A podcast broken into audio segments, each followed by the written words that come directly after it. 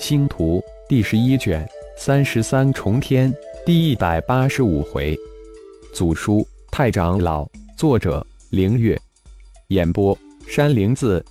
快看，有人出来了！啊，真的有人出来了！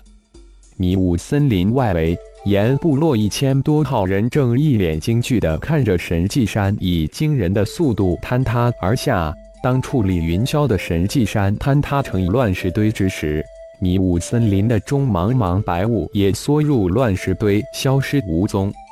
一个又一个人突然从天而降，落入苍茫翠绿的森林之中。从岩部落传来此起彼伏的惊叫声。终于出来了，出来了，我们出来了！啊！只是一瞬间，森林之中也传来震天的欢呼声。看，血大人也出来了！众战士仰望天空，一个红衫飘逸的年轻人突然出现，凌空而立，傲视前方。神迹山坍塌了，他们居然出来了！发生了什么？鼎宇双眼凝视着凌空而立红山天外世界之人，喃喃自语：“列队报数！”一声沉喝从森林之中传来：“一、二。”三龙队全队集结完毕，一、二、三虎队全队集结完毕。父亲，我们是否派出伺候查看一下？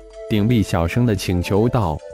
不用，他们很快就会出来，无需引起他们的敌视，我们拭目以待就行了。鼎宇摆了摆手，一脸的平静。确定。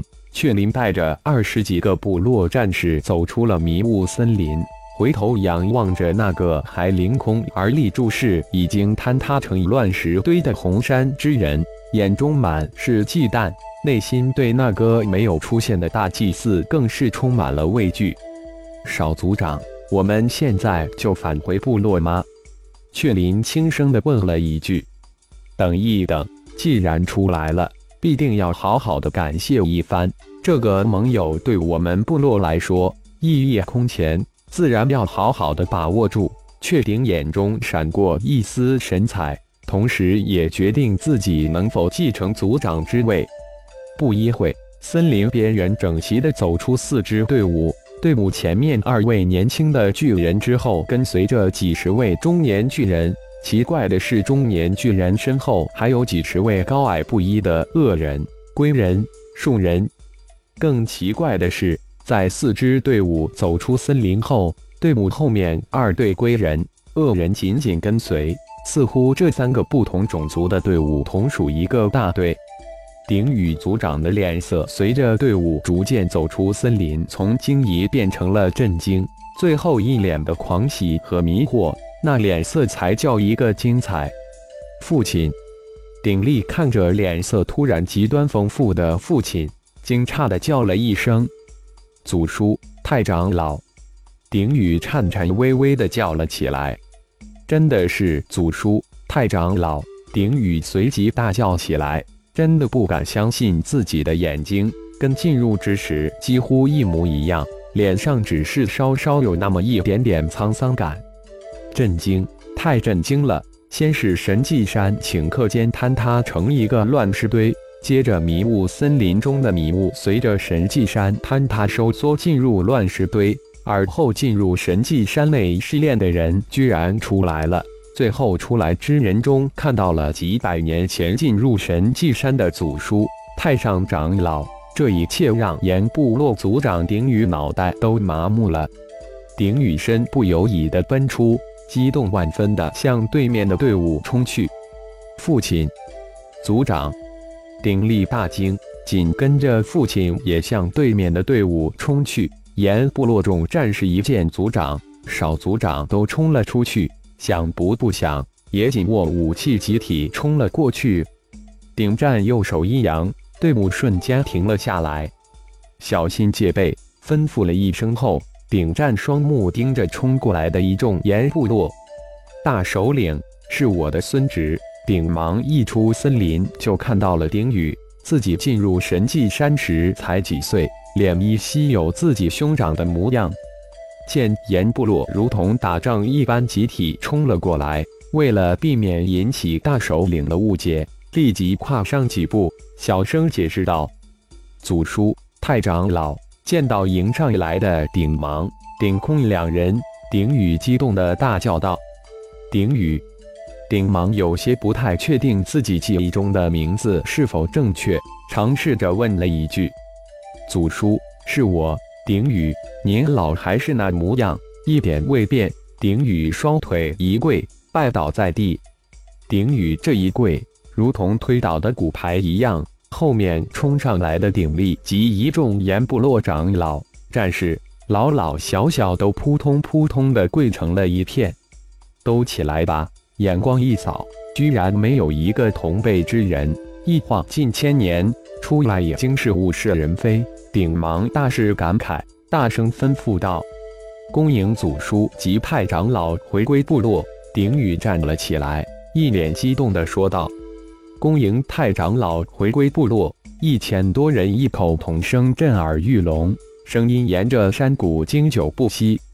我们已追随顶天大祭祀，成为德部落的大长老，已经是德部落的一份子。顶芒看着一脸激动的众部落成员。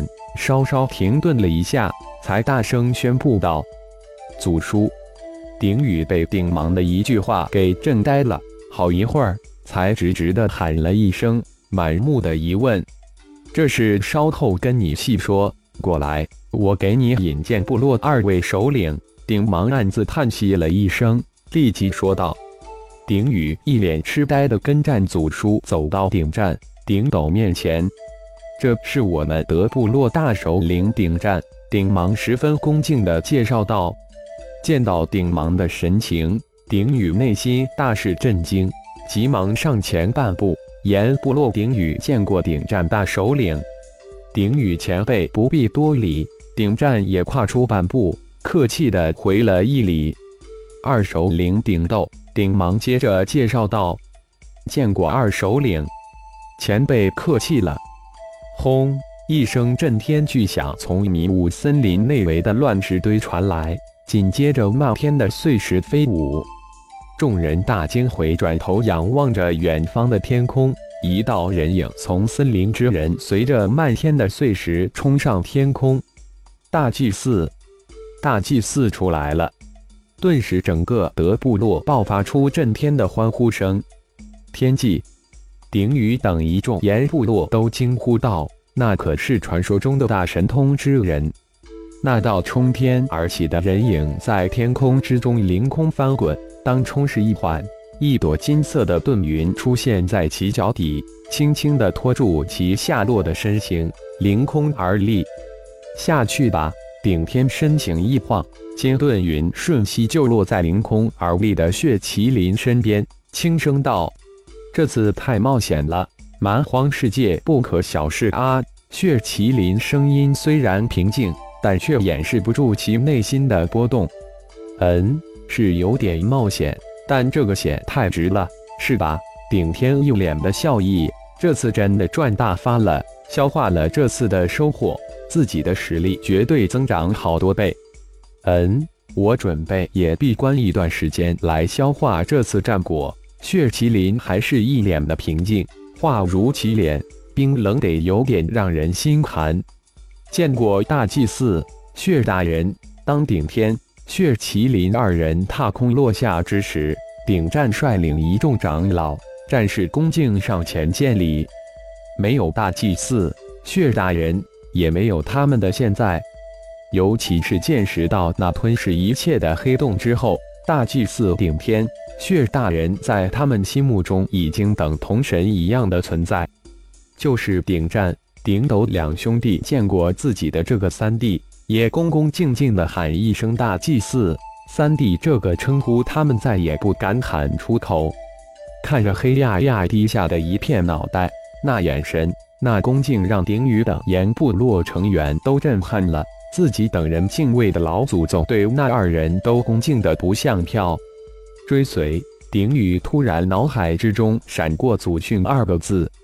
感谢朋友们的收听，更多精彩章节，请听下回分解。